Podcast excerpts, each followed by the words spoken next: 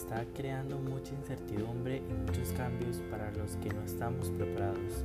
Una de las características del trastorno del espectro autista o TEA es ese grado variable de rigidez estructural e inflexibilidad en el comportamiento, lo que les lleva a un gran favoritismo hacia una agenda de vida y de conducta clara y prescindible, de tal manera que una alteración en su vida cotidiana no anticipada con anterioridad puede ocasionar alteraciones en su desarrollo personal y, por lo tanto, aumentar los niveles de ansiedad que se producen y de esta forma realizar retrocesos en conductas sociales y adquiridas anteriormente. Entonces, ¿qué pasa ahora con el confinamiento? Pues realmente con esta nueva realidad han perdido sus rutinas.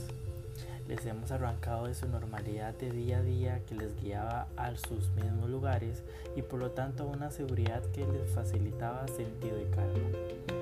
No se puede dudar que esta situación suele producir un aumento de la inestabilidad emocional en cualquiera de nosotros, aunque en el caso del TEA, debido a las dificultades que tienen el procesamiento de integración perspectiva cognitiva de la comprensión de la situación actual, puede generarles algún trauma.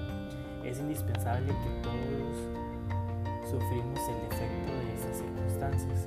Hemos puesto en pausa planes, tareas, costumbres, hasta trabajos. Por eso, quien no conoce acerca de este trastorno puede que les resulte difícil comprender lo que supone para ellos. Pero, ¿cómo se siente una persona con autismo con este cambio? Uno de los principales sentimientos que puedan llegar a tener es la incertidumbre, al no saber si ese cambio podrá ser algo bueno o algo malo. El rechazo.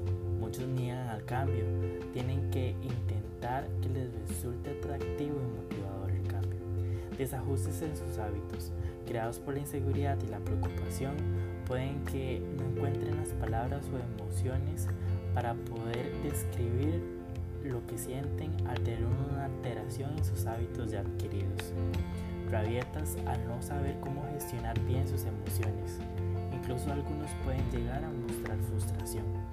Nerviosismo, pudiendo buscar más cercanía en los demás y aprobación ante todo lo que hacen. Y miedo, al cambiarlos, miedo ya de por sí siempre lo presentan. En este último hay miedo de muchas personas con TEA, les acompaña frecuentemente y se focaliza como estrés y angustia. Muchos tendrán tantas ganas de volver a salir y lo harán sin más y sin miedos, pero también existe la posibilidad de que a algunos les cueste incluso cruzar el umbral de su puerta, generando ansiedad, miedo y preocupación. Una prioridad que hay que tener presente es la de ayudar a las personas con TEA durante la crisis del coronavirus.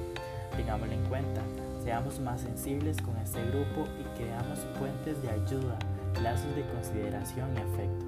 Es decir, mostrémosles cariños, pero sin dejarlos llevar por el plano emocional, ya que debemos transmitir calma, compañía y serenidad.